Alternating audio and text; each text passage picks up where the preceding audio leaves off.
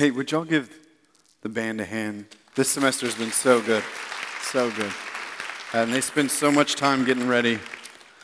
And John's just led so well this semester. So, um, man, that was good tonight. Real good. Real good. Um, okay, Romans 8. Uh, oh, would you open to Romans 8? See, I have this note here. It's, uh, I never got this question. I was asking the Lord all day. Should I start with a full explanation of the war symbolism in the narrative? Yes or no? Okay? Okay, we'll start there then. Okay. Um, that's where we'll start. Uh, I, I, do think it's a good idea. Y'all are right. I think this is a good idea that we do this. Um, let's just go. Let's, I'm not even going to introduce the introduction. Let's just go with the introduction. Um, let's draw back and remember uh, the context of what we, we are reading um, in Romans. And when I say the context of what we're reading, let's draw back and remember why humans exist, what God is doing on the earth, the purposes that He is playing out specifically after Jesus. Let's drop into that for a moment because I'm afraid when we move through our day to day life, uh, we forget what that is and we get lost in the narrative of our own existence. Uh, right? You got to go to school, you got to pass some tests so that you can go to the next step. And once you get to the next step, you can get to the next step. And then, you know, once you graduate, you can get to the next step, which is hopefully find a spot, right? And you get lost in your own narrative and forget, oh, what are we doing here? Okay, so I'm just going to read this. I'll stop if I feel like I need to. Humans, humans exist. We're made to rule and to reign the physical realm, the earth being foremost in the physical realm, as vice regents of the Creator God.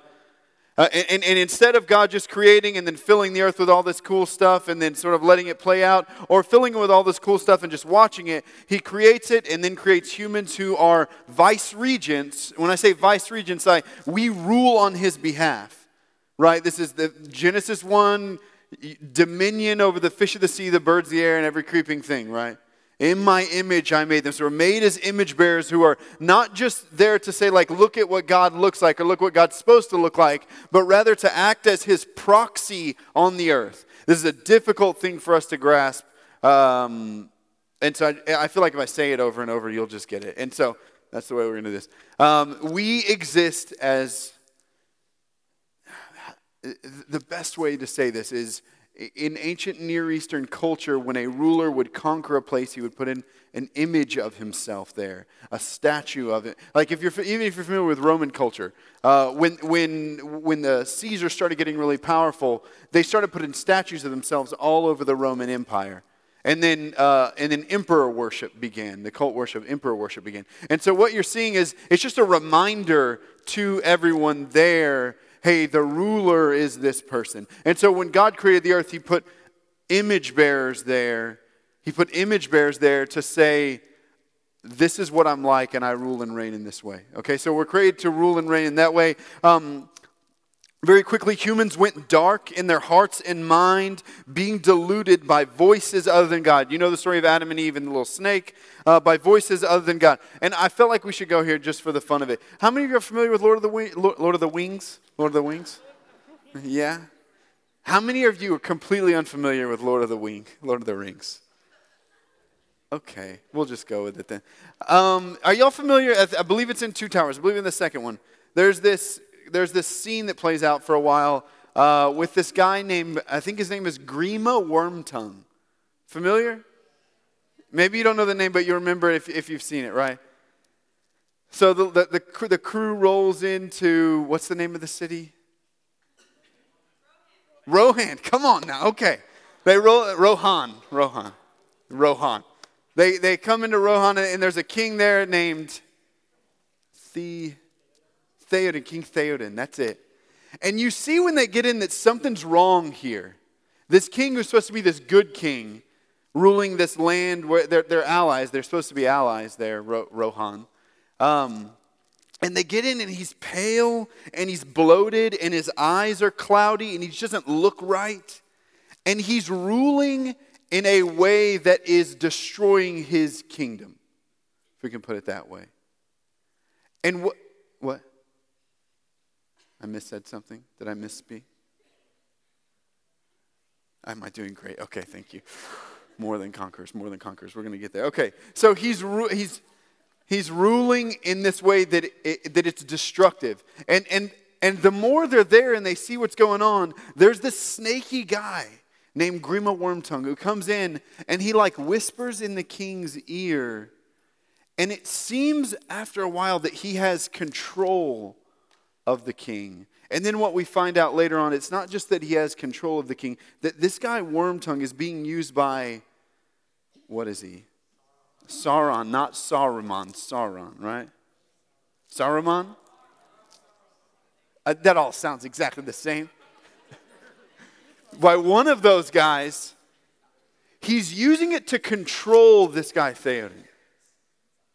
And he is under the spell and under the influence and under the direction of Sar- Saruman. Is that Saruman? the one, yes. And, and what you see is when Tolkien's writing this, he's really, really painting a picture of the way that earth has played out since the fall of Adam and Eve, where what you're seeing in Adam and Eve is they, they exchange the voice of God for the voice of a deceiver.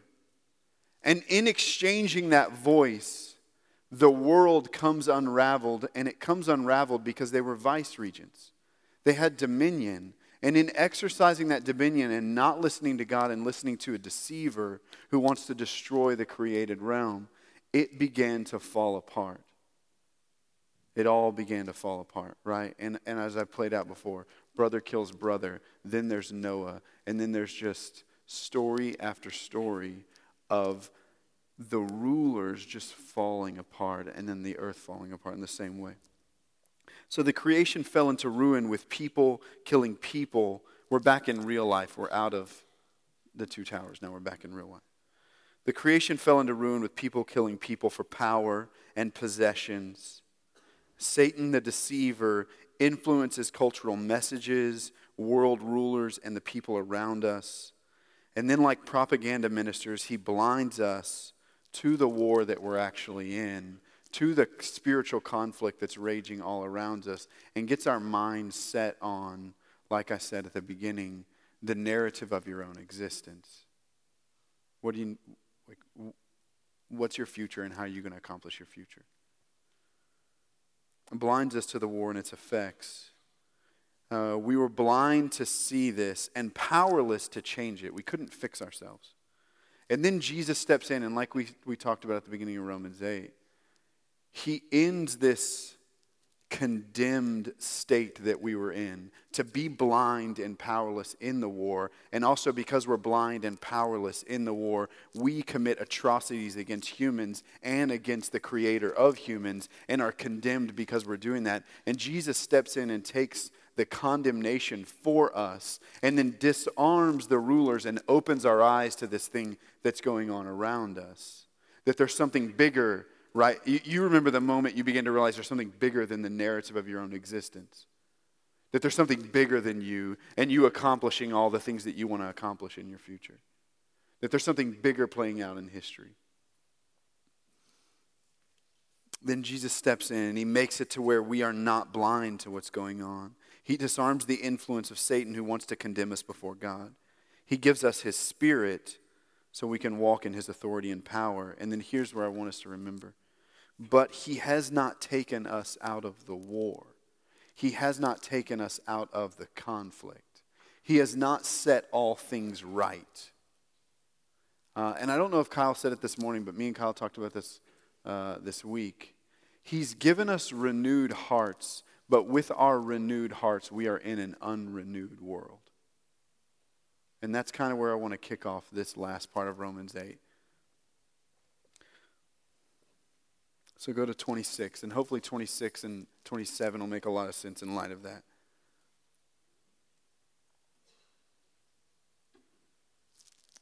Actually, one more thing. Remember what we talked about last time that condemnation being condemned to this blind, sinful state, and being condemned because we're in this blind, sinful state, being condemned to death. That condemnation has ended. We've been adopted into the family. Like we were just singing, I am a child of God. I'm no longer a slave. We've been adopted into the family of God. And then it says, if we've been adopted into his family, we are sons. But if we are sons, then we are heirs. And we talked all last week. How many of you weren't here last week? Goodness on. But you listen to the podcast so you know exactly where I'm coming from.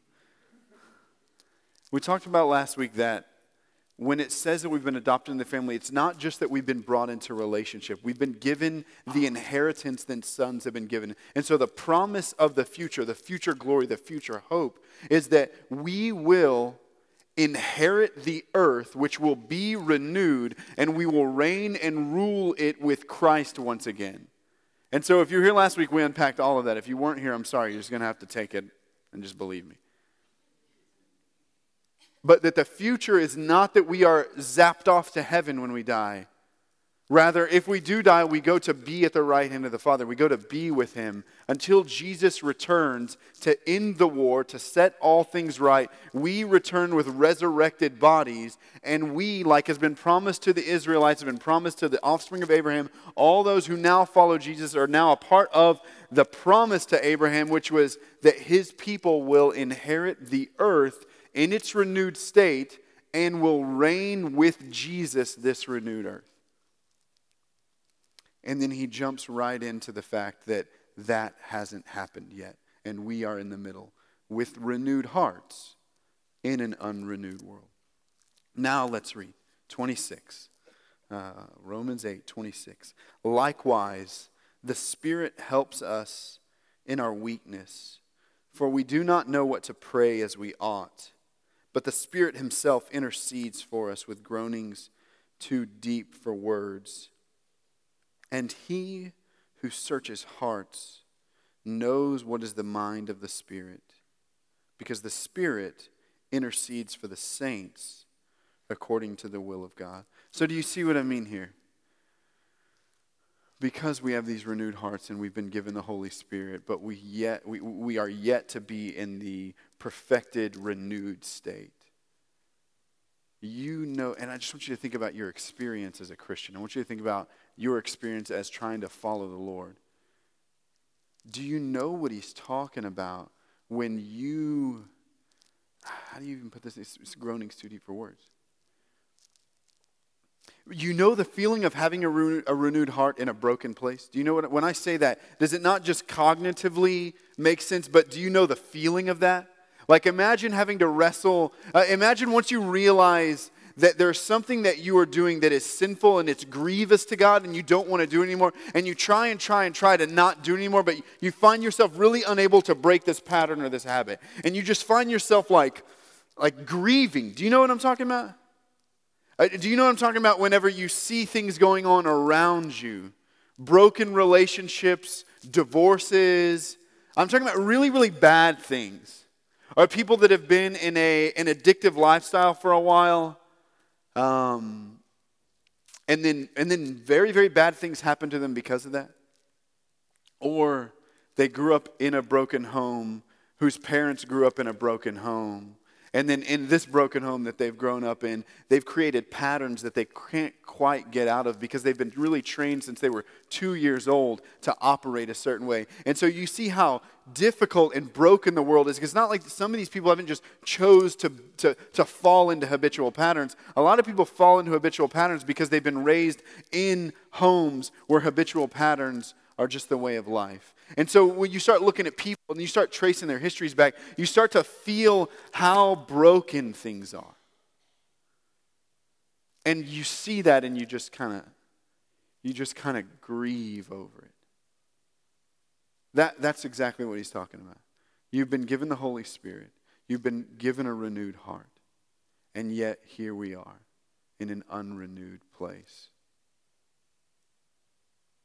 even in unrenewed bodies that war against us. But right, that's Romans 6 and 7, which we already did. All right, let's keep going to the most famous verse and the most misapplied verse. Right. You know, okay. 28. And we know that for those who love God, all things work together for good. For those who are called according to his purpose. We'll just stop there. I think most people read that verse and they think it says, All things are good. And that's it. For those who love God, all things work together for good. For those who are called according to his purpose. So, what are the purposes of God then? What are the purposes of God? Well, remember the narrative that we just painted out we are those who, whose eyes have been opened to the way this world is functioning and uh, the way humans um, use other humans, the way that brokenness leads to brokenness, the way that a broken home leads to a broken individual, the way that hurting people hurt people. Our eyes have been opened to the way that when we conform to a cultural narrative presented to us by America, that it really doesn't lead us into life, it leads us into death. You know what I say when I say cultural narrative, right? Kind of unpack this a little bit this semester. Um, uh, commercials. Axe commercials tell you that if you wear Axe, women will have sex with you right? Old Spice commercials tell you that if you wear Old Spice, women will have sex with you. Okay, uh, when I say cultural narrative, I mean that's one little bitty thing that is being thrown at you all day, every day, saying you should value sex with random women. It's not just saying that Old Spice is going to be good and you should buy it. What it's saying is here's the narrative, here's the thing that's going to make you happy, here's the thing that's going to fulfill you, here's the thing that's really going to be great for your future. Is if you can have sex with random women, maybe two at a time. I mean, like, watch the commercials. We think it's like cute, but it's really like, good Lord, seriously? This is as deodorant. But we have a cultural narrative that says you really need to sacrifice most things so that you can go to college. And for four years in college, you should get a little drunk half the time, but you should do your school well so that you can stay there for four to five years. And then when you get out of school, you should make sure within that first year you get married, get a job, and get a job so that you can buy a big house. You can go into debt for about $250,000 and then get a couple cars so you can add about 50000 more to the 250000 And then you can pay off that $300,000 loan plus your 300000 uh, you probably not 300000 here, plus your $100,000 school loans. And then when you're 60, all of your debt will be paid off. But now you got your 401k there so that you can retire and you can travel a little bit. And then when you're tr- done traveling, you will have had a fulfilled life and you can die and pass maybe something on to your kids. You, you see what I mean by that narrative? It's a cultural narrative. Here is the fulfilled life. Now walk in it. And here you are in the middle of that cultural narrative, going to college, and then what does our culture say that the cultural narrative for a fulfilled college life is? The cultural narrative for a fulfilled college life is not make sure you get plugged into a gospel centered church so that you can serve willingly and sacrifice of yourself for the good of the city and the good of the people in that church. How many movies have come out that are about that? And if it, one does come out, you will see, like, this is the most corny movie ever. Right? Like if, if they make that movie, you're, you're probably not going to go see it. But what are the movies that do talk about college? I'm like from the age of Will Ferrell, so that was like Will Ferrell's always in college for some reason. And he's always getting drunk. So for us, the fulfilled college life is throw caution to the wind, throw everything out the window, Go find freedom and self actualization. Find out who you are. Like, let loose of everything that controls you. Find freedom. That's the fulfilled college life. You see what I mean by cultural narrative? So we've been awoken to the fact that these cultural narratives are lies and they're the product of demonic influence that is at work destroying the lives of humans.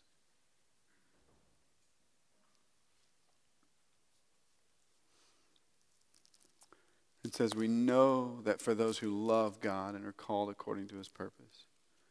His purpose is this that humans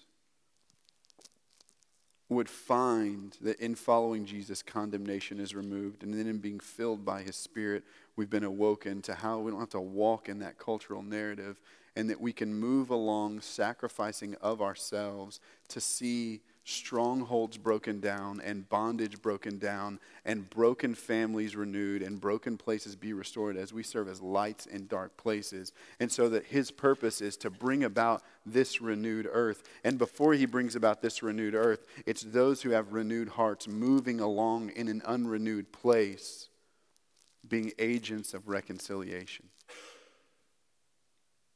And so I think the tension for us with this verse oftentimes is we are really not keyed in or cued into keyed, cued, or clued? Clued in? Clued in? We're not clued in.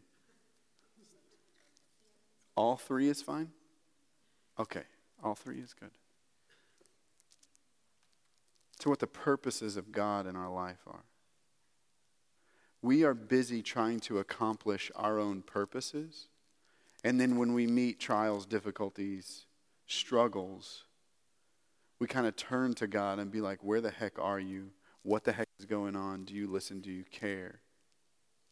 And we're not saying, Father, I open my hands and I want to accomplish your purposes today. You're saying, Father, I have a narrative that I've painted for my future, and I really, really want that narrative to, to play out well. And so I do want you a part of it, but I just want you to sort of stamp my narrative as good and then empower it along the way. And so when it says we're called according to his purposes, it also means that we submit our purposes before him and we walk in his purposes for our future. And we let go of whatever narrative for your future you have in your mind. Which is difficult, which is not easy. It's very difficult. Like, how many of you have a perfect future painted out for yourself? Okay. Just that many? Like the rest of you just have no plans for the future at all. How many of you have a, de- okay, so you know bad things are happening, but you have a decently good narrative painted for your future. It's like, if this happens, this happens, this happens, this happens, I'm going to be happy and fulfilled, and I'm waiting for that day for that to happen. Yeah? Yeah? Okay. And I know a few of you are actually open handed with the Lord, okay, because you're super spiritual. But for the most part, for the most part, for the most part, it's so easy to paint our future and then just expend our energy trying to make that future a reality. And we expend our energy, we expend our energy, we expend our energy just making that future happen.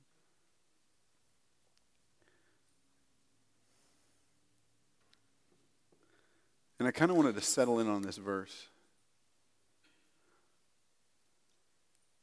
Because I, I do think that most of us don't wake up into the context of war.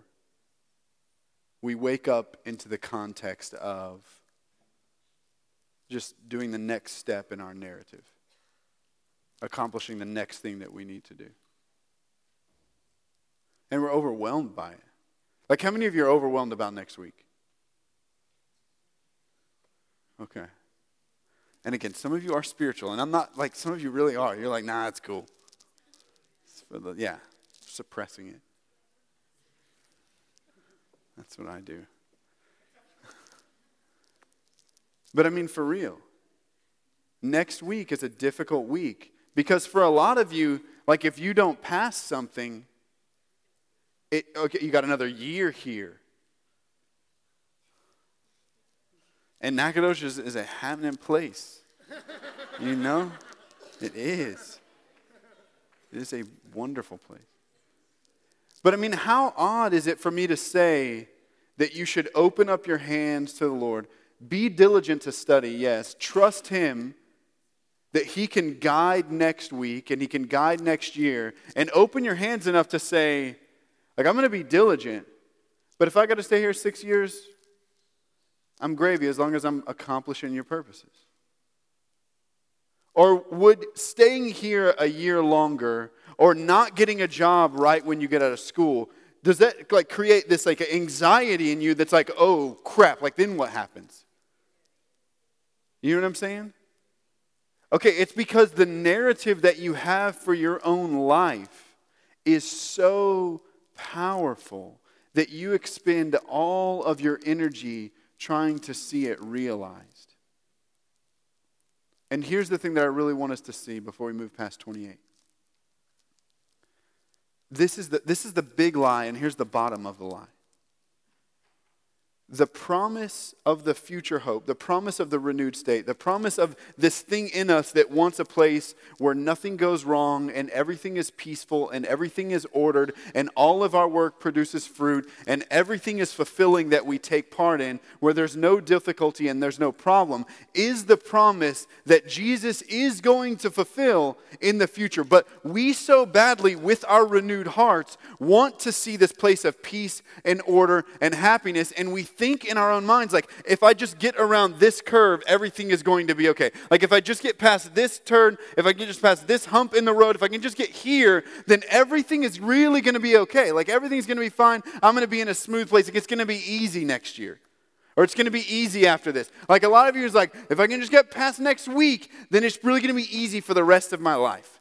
It's just going to be smooth and it's going to be ordered and it's going to be peaceful and life's going to be good. Or I'm not dating anybody, but I do have my eye on this guy. And if I could really, if I could just date that guy, like if I could get him and that person was close to me and we could have our future planned out with a couple dogs and two and a half kids and a cat that's not annoying, that's an outside cat. Like if that could happen, then I can imagine that my life would be super fulfilled. Like how many of you, I'm asking how many of you over and over, but how many of you like could tell me now what would be your fulfilling future? Like, what's the next thing you need to get to be fulfilled? Just throw something. Throw. Graduate and then get a job. But a, a job that has you starting out at like 60,000 a year, upward mobility. right. Because I mean, we don't want to make 60,000 forever. For 2 years it's fine. But we need benefits and we need insurance. But in our minds, we can project, we can project, this is the thing that will bring peace, order, security, satisfaction, fulfillment. And the lie is if I just expend my energy to get there. And like I'm I'm I'm pretty shallow. So like for me this year it's like if I could just get the house painted, oh my god, I'll stop being stressed out about the house. If I get my porch painted, oh, I'll just be so man, it'll be great. And now I like drive up. We have seven acres, and so I'll drive up a little bit, and it's just it's just terrible. The road is washed out. There's trees falling down, and I'm like, as soon as the break hits, I'm gonna have three weeks, and the whole property is gonna be cleaned up. Yeah, and there's gonna be tr- trees that bear fruit all year. You're not even in season, just all year. My garden is not gonna have weeds. Like it's just gonna be this great thing. Right? And I will expend so much energy. No, that's what I'm saying. That's what I'm saying. And so what I'm really what I'm really like trying to say what I really want to see, what I would love to see in our people, what I'd love to see in the people of this church, you is that we would wake up in the morning and say, Your kingdom come, your will be done today. And so if there's a misstep in my narrative, it's fine because I trust you, Father. If my narrative gets thrown to the side and something crazy different happens, it's fine, Father. I trust you. But that we would really, really say, Your kingdom come, your will be done, not my kingdom and not my will. And so that you would see in a day that you might not expend your energy on fulfilling your narrative, that you would expend your energy being faithful to the purposes of God for that day.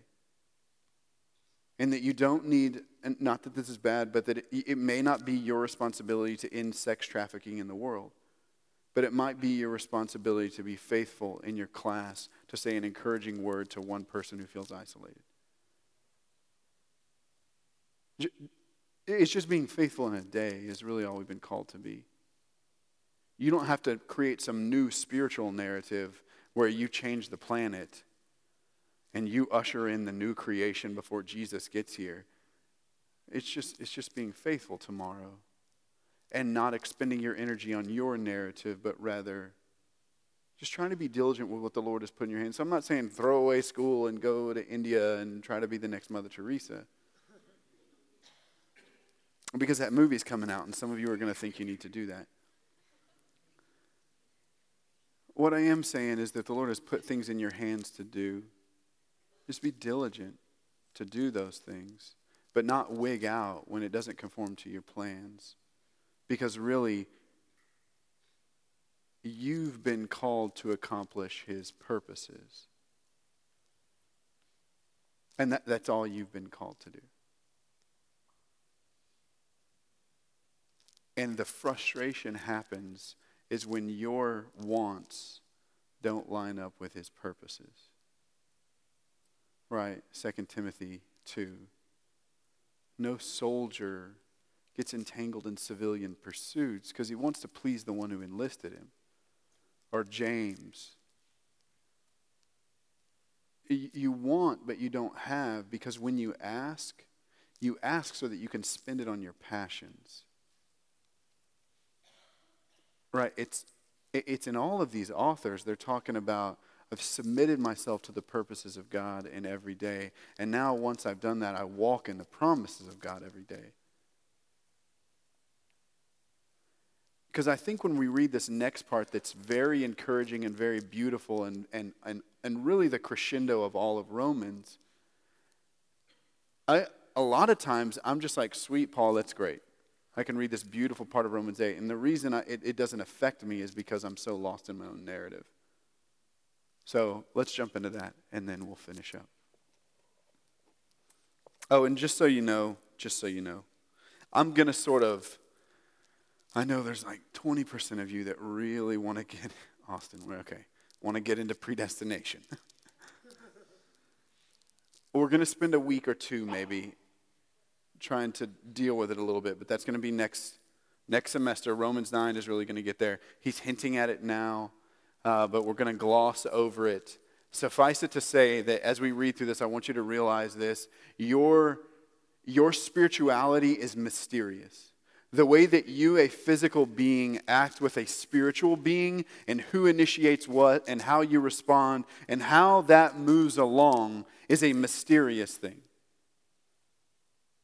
And we don't need to feel like we can pin down all the mechanics of it.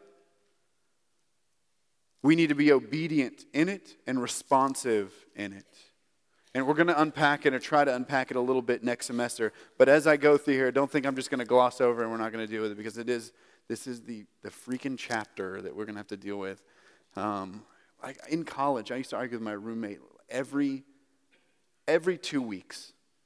We would be in bed. We, eh, we didn't sleep in the same bed, we just sleep in the same room for a while. and we, we would go places. Sometimes we'd be in the same bed, like going to stay at his house or something. But we would always argue about predestination, like always. Like we'd be going to sleep. And then I'm leaning over yelling at him because he's a Calvinist and and then I became a Calvinist, and then I was not a Calvinist. And it was just like, okay, okay, okay, okay, okay. But you're in college. We'll get past the predestination. Okay, let's just keep reading. Good Lord, what am I doing? It's the last. It's the last. Okay. Uh, For those whom he foreknew, he also predestined to be conformed to the image of his Son, in order that he might be the firstborn among many brothers. Those whom he predestined, he also called. Those whom he called, he also justified. And those whom he justified, he also glorified.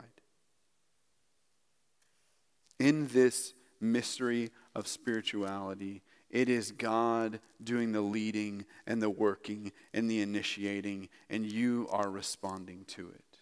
In the same way that you became a believer, will be the same way that you enter into the glorified state by the power and working of God. And do you have responsibility in it? Of course you do. Just look at your life. But those whom he called, he justifies. He makes right. He brings into his family. And those he brings into his family, he glorifies. So don't wig out along the way. If you're being faithful to accomplish his purposes and submit yourself to them, he will carry you along in the process. Right? What then shall we say to these things? If God is for us, who can be against us? Nobody. He who did not spare his own son, but gave him up for us all, how will he not also with him graciously give us all things? The inheriting of the world thing. And, and, and this, this part is not theology anymore. This is Paul trying to write this on your heart in huge flaming letters. This is, this is not just mere theology. This is him, like, th- th- this is the beauty of the entirety of the story. It's supposed to build this in you. Like that last song does. Really the same thing. Just think of how that last song, I'm no longer a slave to fear. I'm a child of God. This is him, like, hitting on that. What then shall we say to these things? If God is for us, who can be against us? He who did not spare his own son, but gave him up for us all. So if God is going to give Jesus for us, how will he not also with him graciously give us all things, not withhold anything like a good father would, who wants to pour out blessing and goodness and leading and good things on his children? Who shall bring any charge against God's elect? It's God who justifies. If God says you are in the right and you are in my family, and nothing that you can do can change that, then nothing that you can do can change that. Who is to condemn? Christ Jesus is the one who died, more than that, who was raised, who is at the right hand of God, who is indeed, who indeed is interceding for us. Who shall separate us from the love of Christ?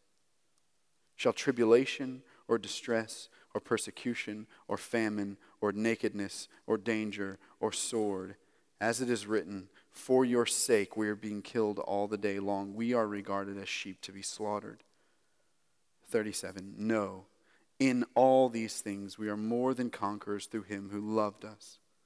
For I am sure that neither death nor life nor angels, nor rulers, nor things present, nor things to come, nor powers, nor height, nor depth, nor anything else in all creation will be able to separate us, separate us from the love of God in Christ Jesus our Lord. This is how it all culminates. This is how it all sets us up to have renewed hearts in an unrenewed world. And the rub and the tension for us is that we don't wake up considering ourselves to be sheep to be slaughtered that day. We wake up trying to figure out what do I need to do to make sure my future is comfortable. That's what we wake up thinking. We don't wake up thinking, I'm just a sheep to be slaughtered. I have an un I have a renewed heart in an unrenewed world, and today might be difficult. Me and Joe were talking backstage, and he said, You know, like when Paul wrote this, most of these people within 10 years are probably going to be doused in oil, put on a cross, and burned to give light to Nero's porch. They're going to be tortured and fed to lions. And it's still true. Like terrible things are about to happen to these people who originally got this letter. And Paul is so confidently saying, Yes, God loves you, and nothing can take that away, even in this unrenewed world when it comes and it sinks its teeth into you. Not just persecution, but the gratuitous evil that we live in. Losing family members before you should, being abused by people in your own family. Your cultural narrative getting blown to pieces. Not getting a job for four years after you get out of school and having to rack up more debt so that you can survive. Having to move back in with your parents. And nobody wants to do that. And God is still good and He still loves you and he's still able to accomplish his purposes through you, even when it doesn't go the way you think it ought to. And this is what he's calling us to set our hope in and to put our life for. To be those with renewed hearts who move through this world being diligent and faithful today. Realizing that whatever I'm led into, nothing can separate me from the love of my Father because of what Christ has done. Nothing can separate me. Not my own sin, not my own failure, not my anger, not my rage, not my sexuality. Nothing can separate me from the love of God in Christ Jesus. And so I move out boldly. And yes, the world will be changed until the day that it's renewed fully and we reign with Christ in this renewed state. So, my plea is don't expend your energy trying to realize what Jesus is going to realize too early. Expend your energy being faithful and setting your hope and your life into what your Father has promised you in Christ.